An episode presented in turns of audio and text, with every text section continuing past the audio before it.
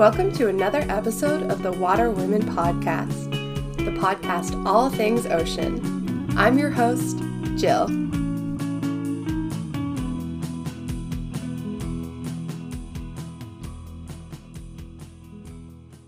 Hey pals, and welcome back to another episode of the Water Women Podcast.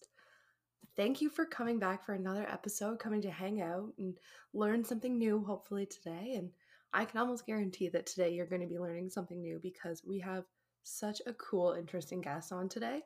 Today's guest is Dr. Jessie Sanders, and she's a fish vet, and not just like a fish aquarium vet, like a fish tank at home vet for your own fish. Isn't that so cool? I didn't even know that those existed, which is why I was so excited to find Dr. Sanders and reached out to her and was like, hey, please tell me more. So I'm so excited for you guys to learn more about this super awesome profession. So let's jump in. So welcome to the Water Women Podcast. I'll get you to start out by introducing yourself with your full name and what pronouns you use. Hello, my name is Dr. Jessie Sanders, and I guess the pronouns that I'm using are she and her. Perfect. So welcome onto the podcast, Dr. Sanders. I would love for you to explain to us a little bit about what you do because it is so cool and so incredibly unique.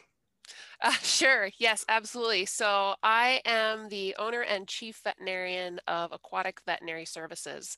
We are a very unique mobile veterinary practice that services private pet fish owners. So, you know, like you would take your cat or your dog to your veterinarian for their checkup, their shots, and everything like that. Essentially, what I do is everything the same, except I go to a client's house, either their aquarium or their pond, and take care of their fish at their home. That is so cool. So, like, you are a vet for pet fish, which I have never actually heard of, which is so cool.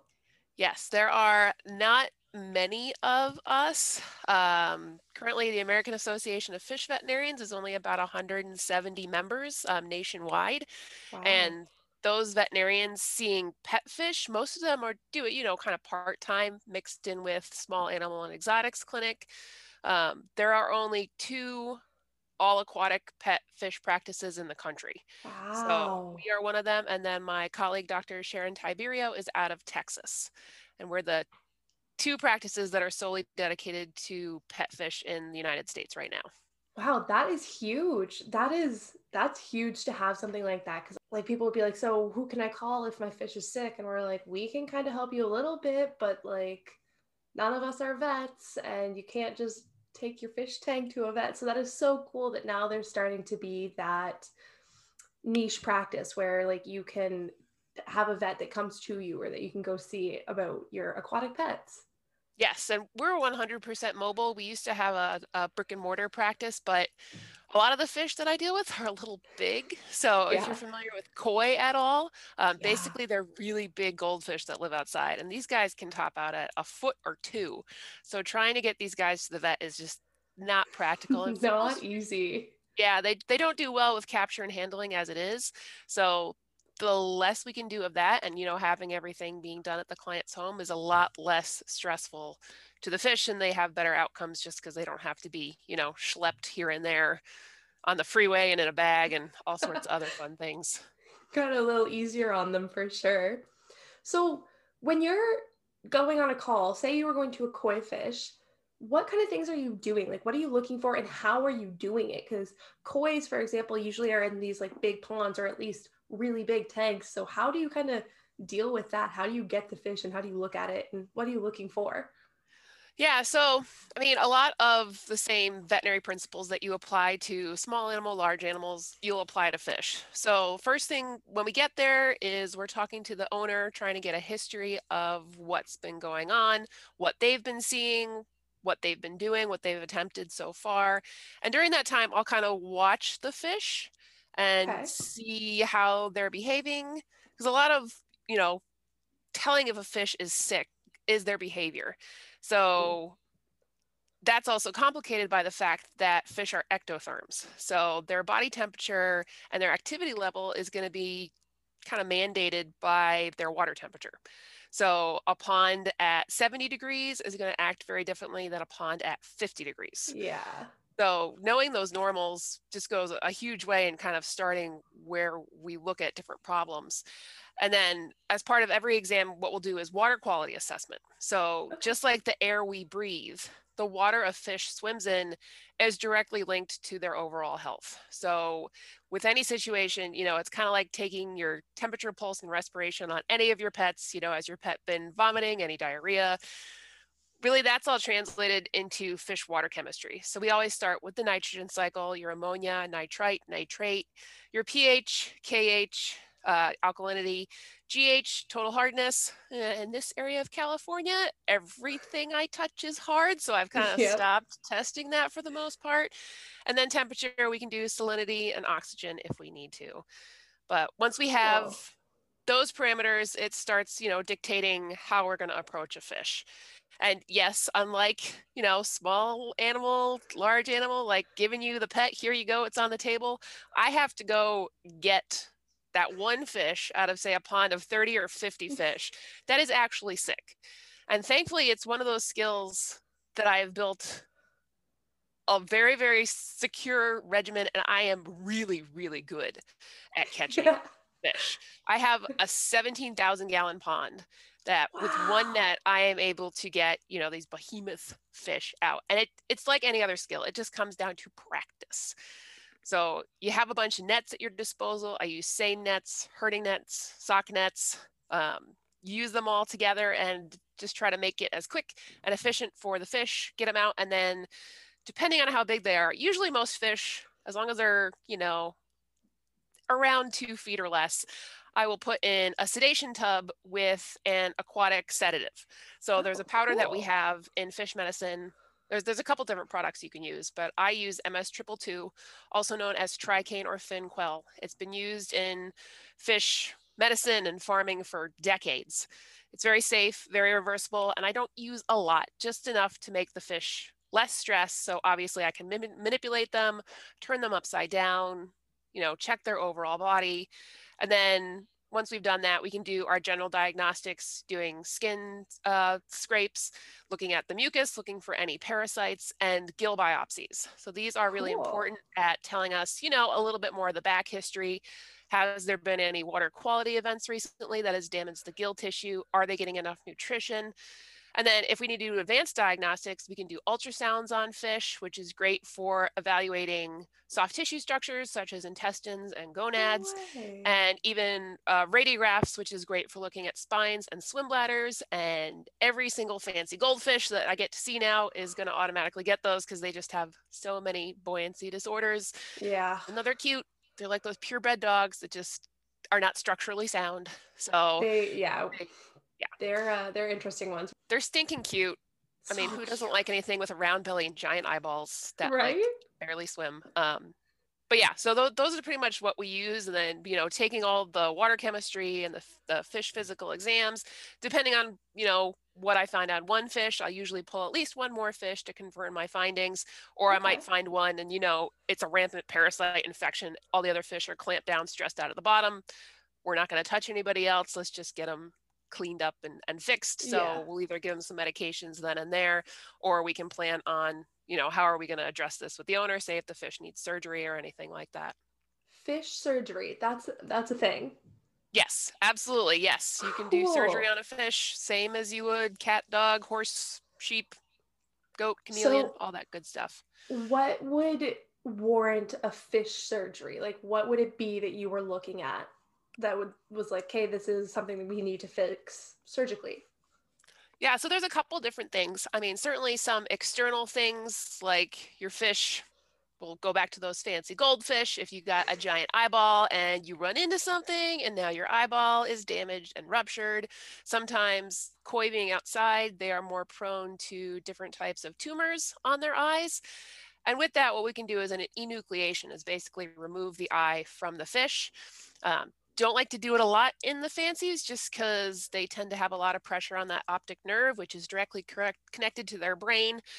So usually the koi are a little bit more stable. And if anyone's interested, we have a bunch of surgeries up on our YouTube page.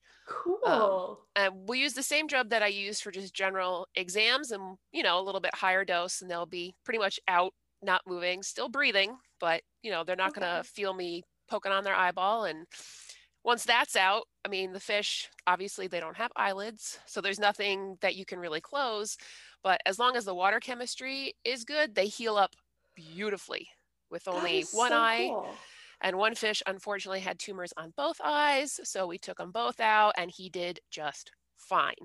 They can, you know, usually there's a little buddy fish that they follow around. We call them that they're seeing eye fish. Cute. And yeah, the owners, you know, they'll have their routine of, okay, food comes at this time, so we go to the surface and they can smell the food. They know where it lands. So any fish that has one eye or even no eyes has usually a great quality of life. Oh, and then for some of the internal tumors, so koi in particular are prone to gonadal sarcomas. So essentially this is a reproductive disorder that is very oftenly confused with what's known as egg binding, which really isn't a thing in fish, but mostly these are reproductive disorders that if caught early enough, we can essentially, it's like an open abdominal surgery in your cat or your dog, except in fish, they only have one cavity known as a salomic cavity. So we'll open them up and take the tumors out again, provided we catch it early enough. And unfortunately for most of these, we do not catch them early enough. I had one koi this week that was probably the worst case I've ever seen, and this fish was swimming around and eating, and its entire salomic cavity, except maybe a tiny little sprig of intestine, was just full of fluid and tumors. Wow. So it's really hard for these to be caught early enough to really warrant surgery. But, but yes, we can absolutely, if we're able to catch them early, which is why we try to screen those big fat girl fish, you know, coming into springtime, we wanted to like, let's just make sure that those are eggs and not something else. But it's been giving me, you know, a lot of practice, and looking at normal is still learning, and, you know, being able to provide these owners with some more information about, yes, you might think this is a girl, but it might just be a big fat boy. So yes, absolutely. You can do surgery on fish just as easily as a cat or dog, just take some different anesthetic approaches. That is so cool. And I mean, it totally makes sense that you would be able to, and that like you should in certain, like, not that you should just go perform surgery on a fish unwarranted, but like if it needs it, like you can do it. Oh, so absolutely. What should people be looking out for in their fish? Like the only thing that I really know super, like have a little bit of knowledge on at least is like, or like fish lice. Like that. So like looking for those little parasites. What else should people be looking for in their fish to know whether or not they should call a vet of some sort? Yeah, absolutely. So we'd kind of break these down into two different categories. One is the physical signs of disease, and the other is the behavioral signs. So physical signs, like you said, you're looking for macroscopic parasites, missing scales, certainly any bruising. So these are raised patches. Sometimes it looks like a little kind of cluster of scales that have kind of elevated up off the skin. This and missing scales, and obviously if you see that flashing, but that's more a behavioral issue. But those can all be signs of parasites, and that tends to be one of the most common issues with many pet fish. And then obviously if you have, you know, changes in color, patches of dead skin that's growing algae or fungus, or your fish is maybe looking the wrong way, missing some fins, these are all, you know, physical signs of disease, and these are the ones most owners are very able to grasp hold of. The behavioral signs of disease take a little bit more practice, and really it just comes down to watching your fish every day. So most fish, you know, are be swimming around, eating when they're hungry. When you come over to the tank, they'll probably swim up to you and say hello and be like, give me my food right now, human, because I'm really hungry. So not all fish are going to act like that. Some fish don't care about humans. They don't care if it's feeding time. They don't want anything to do with, you know, that cute little decor item that you put in there that you think is awesome, and they're just not into it whatsoever. And that might be normal for your fish. That is not normal for that species, but you just have to be able to watch them every day and make sure that, you know, this fish is behaving the way it always does. And then if you say have a big koi pond, these are very communal fish. So all the fish usually school together. They like to hang out during feeding time. It's pretty much a giant free-for-all. And if you have one fish that, you know, maybe isn't the fastest to the food, they're kind of isolating themselves in a corner of the pond. Obviously, if they're sitting at the bottom and not wanting to swim, Those are more the physical signs of disease that a fish maybe isn't doing well. And, you know, all fish have bad days just like we do. So if it's like 1 or 2 days that they are off and then they go back to normal behavior, I wouldn't really worry about it too much. But if it persists or you have multiple fish that are showing issues, that's really the time that you should know something is wrong. You can obviously start by just testing your water chemistry. That's something that any owner can do without having to contact a veterinarian. And probably about 90% of the time, that's what's causing, you know, your fish to have issues, because water quality just being off is going to cause chronic stress, causing a drop in immune function and allowing all these lovely parasites and bacteria to have fun on your fish's body, where, you know, causing the problems with the signs of the disease will start to occur. Yeah, that is so cool, because I feel like a lot of people like that have pet fish will be like, oh, my fish was a little lethargic today. Should I do anything about it? And like long-term, yes, if it's continuously doing this, but like if it's just a day where they're just having an off day, it's totally okay to leave it or test your water if you're worried about it, which I feel underrated. Testing your water in your aquarium, the fact that people don't do it like weekly, just it solves everything. If you just do it often enough, you can learn so much about it. Yes, I know a lot of people are a little, you know, hesitant to deal with a lot of the chemistry side of things. Yeah. And using the test strips that they put on the shelf, yes, they're very easy, but unfortunately they're not very consistent. So if you're able to use a liquid-based test kit, and again, I know looking at those colors sometimes is hard, but you just got to get in the habit of using it. And it's really one of the best diagnostic tools that any fish owner can have. And, you know, those tests sell for $20, $30, and you can probably solve most of your problems without having to have a vet come out when it's too late to do anything. So check your water. Absolutely. Which is number one. Nice to know for people in those areas that don't have a fish vet like you around. It's just going to make it easier. Yes. Sure. So we've talked a lot about koi and goldfish. Do you service like all kinds of fish? Like if someone called with a betta, with some like platies, gouramis, all that kind of stuff, are you looking at all of those as well? Oh yes, pretty much. If it swims, we will see it. Cool. Usually in the winter when the koi kind of take a little nap, go into a little bit of a tupor, we see a lot of indoor fish tanks, including a lot of betta fish. Yes, and I can imagine. Unfortunately, the most common thing we see with betta fish is they have those giant tummies and they are lethargic, which can be caused by many, many different things. So hopefully we're going to start some GI studies using some radio opaque pigments so we can do radiographs on these guys and try to figure out if it's actually a GI blockage, if it's a tumor, if it's a bacteria. There's just so many different things that can happen with those little guys, and unfortunately a lot of them don't get a great start in life. So I mean, even before the owners bring them home, they usually have a bunch of problems that just aren't going to present themselves until the very end. We'll see all sorts of fish. We had an arowana yesterday, if you're familiar with those. Yeah, cool. Unfortunately, had run into the top of his tank on multiple times and had fractured his mandible. So it was the right side of his mandible was actually sticking out at a 90-degree angle, and had talked over options with the owner as far as trying to repair this.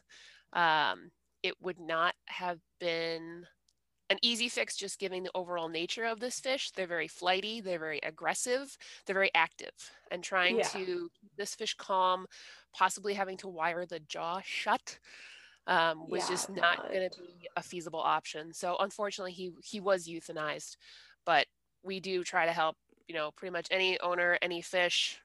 If it's legal, if it's illegal, I just want to make sure that they are in the best of care. We've had piranhas, we've had guppies, we've had sharks, rays, all sorts of random saltwater fish that I might only see once in my career. I mean, fish for the most part have all the same parts, and we're more well equipped to see them than most veterinarians.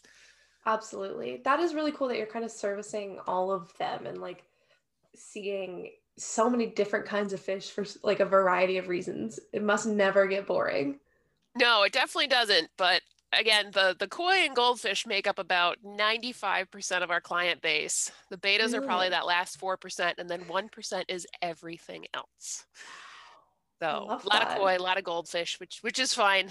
They're a very, very common pet species, and yeah. a lot of my job is just, yes, your koi can get that big. Yes, your goldfish can get that big. Don't feed that to your goldfish. Don't feed that to your koi. This is your maintenance that you have to do on a regular basis. I love that. I feel like fish tanks come with, and like even fish ponds, fish like aquariums come with a lot of not hidden, but just like sometimes unexpected maintenance. Like I had someone come in one day and was like, my tank's a little dirty. I was like, oh, have you cleaned it? And he's like, I have to clean my tank. And I was like, weekly, yes. Yes. Fish are, kind of touted as the maintenance-free pets, which they are not at all. They take just as much work as a cat or a dog. And, it's the cleaning of the tank. It's making sure you clean up their poop, keep their filters clean, and give them lots of room to swim. Really, that's, the biggest issue with most people entering this hobby is they just don't understand the basics of water chemistry, yeah. and what goes into your fish is going to come out the other end, and you have to be prepared for that. And, just the first cycle through your tank is where about half the people leave this hobby, because their tank will be full, it will crash, and then they give up. Yeah. So if you had any advice for like first-time fish parents or people considering going into this hobby, what would it be like? What to look for, kind of what should you start out with kind of thing? I know it varies based on like your fish and everything, but just overall advice kind of thing. My best advice is whatever tank you are planning on getting, make it bigger and cut your amount of fish in half. So really the easiest thing you could do is just give yourself a giant buffer for when your tank is first cycling. You're going to have an ammonia spike. That's expected. But obviously, if you have a tiny tank that's packed with fish, it's going to have a much bigger impact than a giant tank with not that many fish. So that is really my best advice to people entering this hobby, is to please, please plan ahead. Your little tiny goldfish might start out cute and tiny. It's going to need at least 20 gallons per fish. I've had one goldfish in 100 gallons by himself. Amazing. So if you want to start small, those cute little tropicals, just fine. You can start with them and kind of work your way up if you want something a little bit fancier, but lots of water, half the fish. It's the best advice I can give most people if they're looking to get into this. I love that advice, because fish always need more space than you think they're going to. Like you'll see like a little fish like this and you're like, oh, or like, I realize that there's no, like, people won't be able to see that on this, but like a 2-inch fish, and you're like, oh, it doesn't need anything, it can go in a bowl. And it's like, no, they need a little bit more water than that, a little bit more filtration, I feel like it always comes with this unexpected kind of like, they need more than they look like they need. Yeah. And certainly if, you have that extra buffer and you accidentally miss a water change, you miss your maintenance, that way the fish aren't relying on you to be consistent in order to survive. It gives you that extra little buffer just in case, life happens. You can't get to the fish tank that day. They're not going to die because you didn't do your water change. Yeah, exactly. I love that.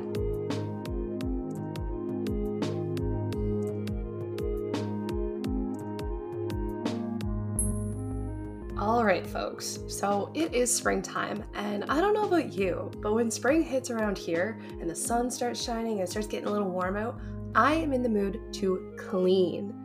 Now, I've always been one to just go buy my cleaning supplies at the store, grabbing like when I grab groceries or something, and I tend to grab whatever is the cheapest that will do the job.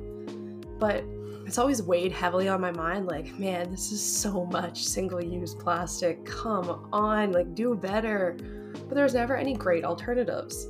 So when I was scrolling on TikTok one day and I saw IssaVibe shop, I was so excited. With IssaVibe, you get to save on plastic and money. These cleaning products are plastic-free, affordable, and so easy to use. They come in these little tablets that you drop into some water. I used an old Windex bottle that I was going to throw out, but it got a second chance at life. You drop it in, you shake it up, and let it dissolve a little bit, and boom, cleaning product. You can get a glass cleaner, a foaming hand soap, a bathroom cleaner, and an all-purpose cleaner. A pack of 3 of one of these costs $9, and the starter kit that contains all 4 cleaners is available for just $12. And As if that already isn't amazing, Water Women listeners get to save 20% on their purchases when they use the code WATERWOMEN. You can check out IssaVibe at IssaVibe Shop, that's IssaVibe shop.com, and don't forget to use code WATERWOMEN when you purchase some products for 20% off.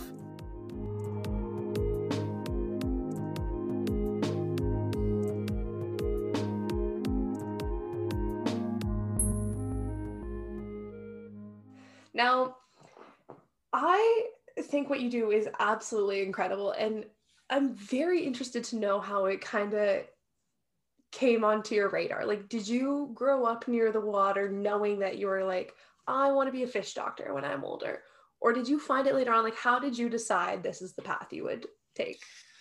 Yes. So I was one of those really annoying kids that always knew I wanted to be a veterinarian. Even since I was a little tiny kid, I knew that that's what I wanted to be. And I had absolutely no idea that fish veterinarians existed. And they probably didn't back in the, let's see, this is the late 80s. So when I was an undergraduate student, I was actually attending the University of Rhode Island. I was a marine biology major. I had a great opportunity to do volunteer work at Mystic Aquarium. And I'm a little ashamed to admit that I was one of those kids like, oh, I want to work with marine mammals. They're so awesome. Fish are dumb.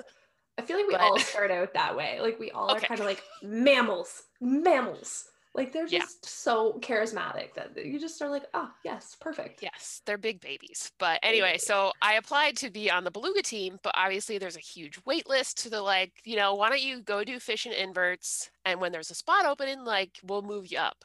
And when I began working with fish and invertebrates, it was the coolest thing ever.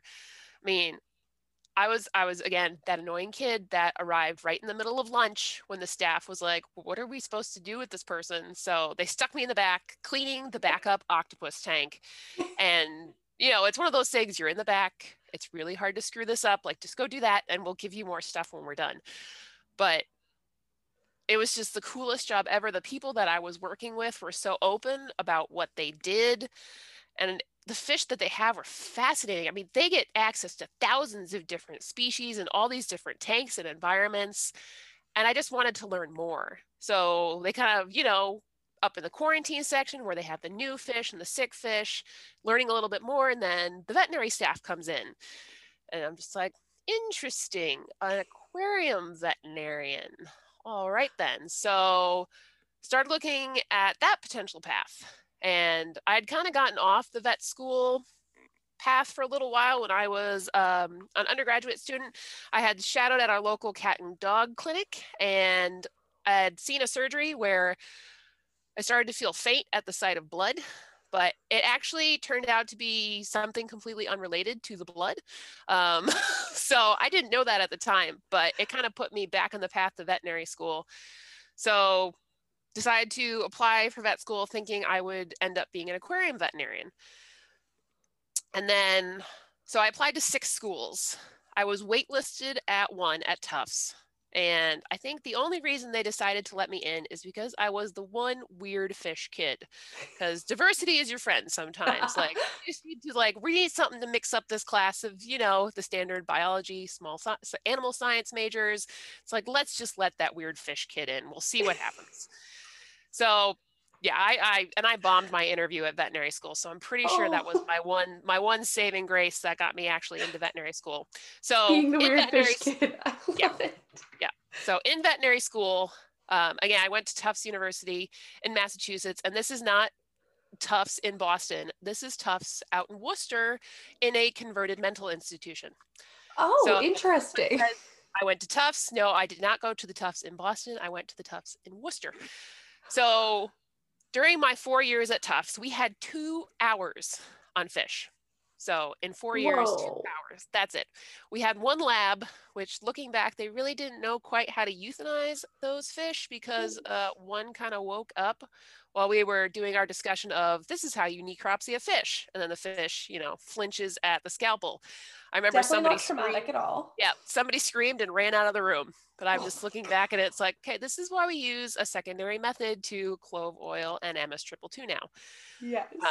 So when I was in veterinary school, I really didn't have any opportunity to learn aquatics. So what I did is I ended up doing some summer programs. So really the cornerstone of any aquatic vet education is called Aquavet.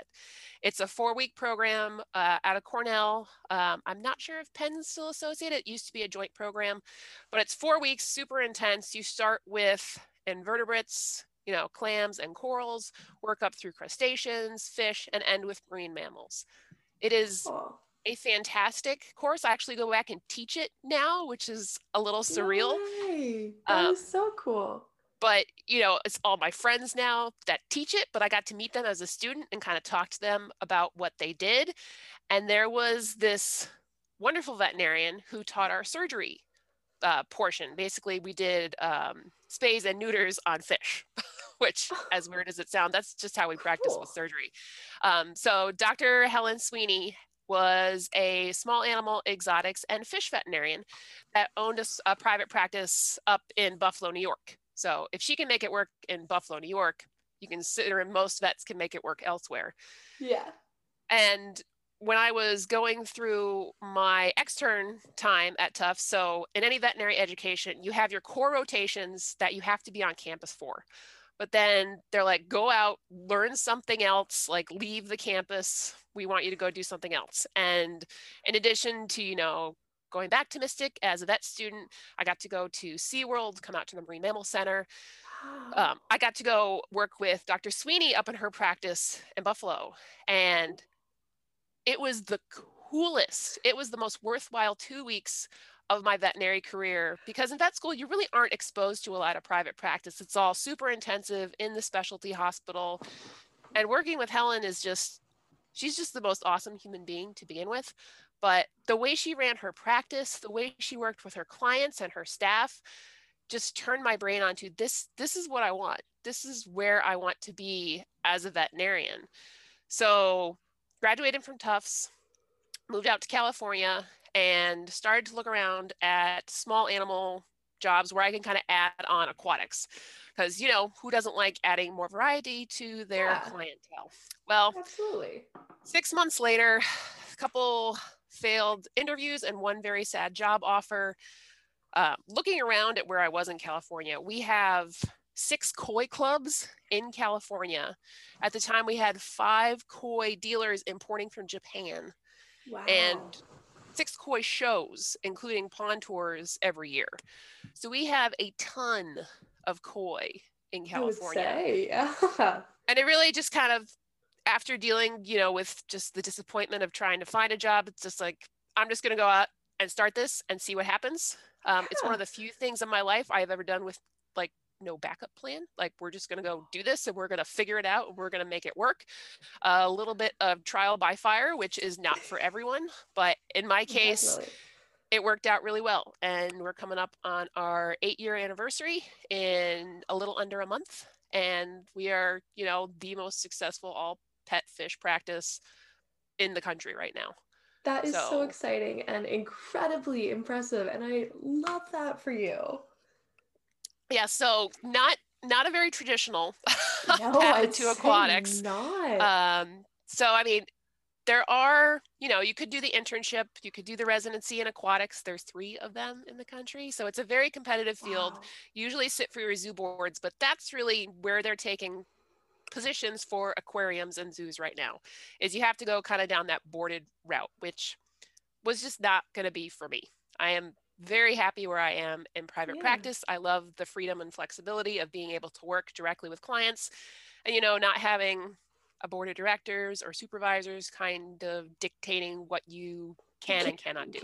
Absolutely. Yeah, that would totally make sense. And I really like that you kind of jumped into it without a backup plan, because I genuinely think the best things happen when you don't have a backup plan, because it's like either this works or I'm figuring out something else. Like you, it's pedal to the metal, you're figuring it out kind of thing.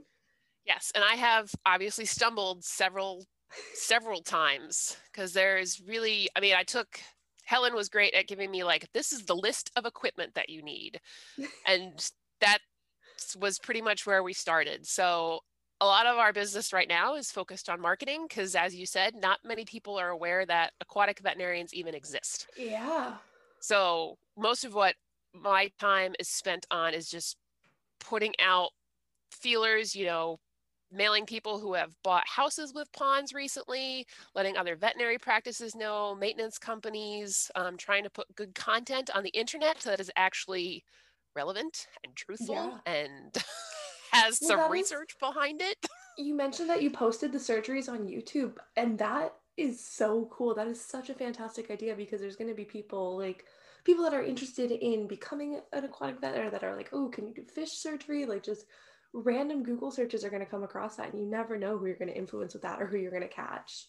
Yes. Yep. Again, I'm all for sharing. We let owners watch everything that we do. You know, in the time of COVID, you got to be 6 feet away and wearing a mask. But since I'm outside most of the time, and unfortunately, we're not able to enter people's homes at this time, but they can at least bring the fish out and they can be with me while they're watching their fish get a physical exam. And a lot of people like to take pictures and videos, and we are certainly open with, you know, anyone who just wants to learn more about how to better take care of their fish. That is awesome. Now, I do have some questions about your school, because you mentioned that you were in marine biology. So you knew that you wanted to be a vet. So where did this marine biology thing come from? Like, what made you want to start your undergrad in marine biology? Did you just really like fish, or what was up there?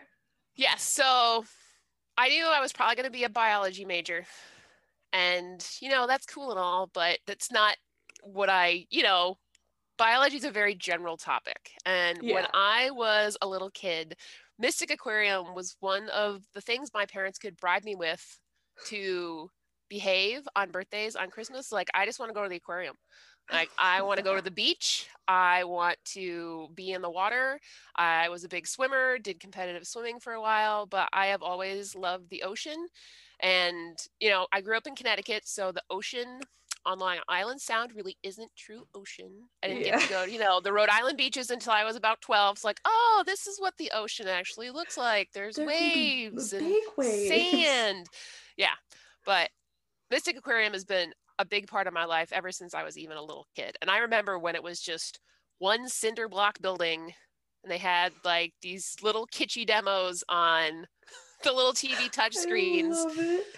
And it was so awesome to go back there after they've gone through many renovations in my lifetime since I've been going there, and seeing that as a perspective, you know, as someone when I'm a kid and I'm just kind of getting used to things, and then going back as an undergraduate student and then a veterinary student. And unfortunately, I haven't had a chance to get back in the last several years. And you know, we have the Monterey Bay Aquarium out here, which is a great, you know, contrast because they have all of the Pacific Coast things, which Mystic does not have access to. No, so it's just East Coast, yeah. So it's just such a great kind of polar opposite approach to what you can see in aquariums. And yes, I've always loved the ocean. Marine biology was a great choice for me because, again, it kind of puts you on that. This is a little bit different than the regular biology program. And I got to do, I put together a senior honors thesis with Mystic Aquarium and URI, looking at the caloric value of sea monkey hatch brine. So it's a paper that's still heavily downloaded just because I don't think anyone's ever looked at it. So any college students that are listening and want to put together an awesome project, I will give you the same advice that my advisor gave me, is do something with numbers. Do something with graphs and charts, because anyone anywhere in the world can understand graphs and charts. That is fantastic advice right there. That is really underutilized advice, I think. That was the best advice my thesis advisor gave me, is do something with graphs that you can chart with actual numbers. So, you know, doing protein, fat, caloric value of little baby sea monkeys, just to based on how much of that egg sac is left, obviously is very applicable to a lot of people who are going to be feeding, you know, those microfeeds to new fish, to invertebrates, to corals, all that good stuff. Yeah. If I remember correctly, when I was reading up on you, you were also doing a double major. Like, you were starting out in computer science and marine biology, and after you kind of got introduced to the aquatic vet, you kind of dropped that. But that's so cool that that was your original, like, and I'm sure it's helped you since then, like, that you started it with that double major and then kind of found the vet medicine again. I think that's so cool. Yeah, so my dad actually came from a programming background, and I always just kind of was curious about it and wanted to know more. And being at URI, I had a lot of opportunities to take a very diverse schedule, and was able to overload my credits a little bit to be able to support that double major. And again, like I had said, I left kind of the veterinary side of things and had been reintroduced to it. I want to say it was probably around my junior year of college. So, coming up on the end, you got to look at those vet school applications like, all right, I need to take these prerequisites in the next semester. So unfortunately, the double major was dropped to a major and a minor, well, two minors, but that other minor, so second minor was just general business. And that was just, again, one of those things is like, I'm curious about, just general accounting and marketing and all that good stuff. And those skills have been phenomenal. Oh, I've gotten a lot of those that I ever thought I would. And again, it's just that opportunity. You're in college and you have all these different wonderful classes, and they let you take anything you want. It doesn't have to be in your major. You have total freedom. Yeah, there were lots of spreadsheets involved, but I made it work. So this kind of goes along with this, but if there was a little girl listening who wanted to do what you do now, what would be your advice to her to pursue this? Would you say, take those business classes, or no, or like, what would be your advice for her? My advice for her is don't listen to anyone who says you can't do what you want. Because when I was in veterinary school and I told people I wanted to be a fish veterinarian, I got laughed at by clinicians, by residents, by interns. They're like, you can't do that. That's not a real thing. You're never going to make any money. You're never going to have a career in that. So that's where I really relied on the support from all those wonderful teachers that I got to talk to at Aquavet. It's like, look, it's a small group. I'm not going to lie. It's a very niche, but the best thing about that is everyone, like these idols who I had when I was in veterinary school, I can text them, I can email them, I can call them whenever I want. One of the greats in aquatic invertebrates, I was just texting him this morning. It's like, how do you handle these crazy people during this time of COVID? Like, it's one of those people, like he's been doing this for decades and I'm barely into my first. And I'm like, I don't know if I can do this forever. Like, how have you had a successful career in aquatics that you just make it last? Because again, we're getting to that point, even in fish, you can get burned out on it. But, if I was telling little girl Jessie that, if you want to be a fish veterinarian, go be a fish veterinarian. If you want to be a computer programmer, go do it. And if someone tells you you can't, just go do it anyway. Like, oh, I love that advice. Do it anyways. That is my favorite advice. Yep. And then you can call up that resident that laughed at you and be like, remember me? Yeah. You don't get to be as cool as me because you didn't think this was awesome. That is my favorite thing. I feel like people don't realize how much their like negativity can stick to you when they say you can't do that. You're like, well, now I'm going to out of spite, but I'm never going to forget that you said that.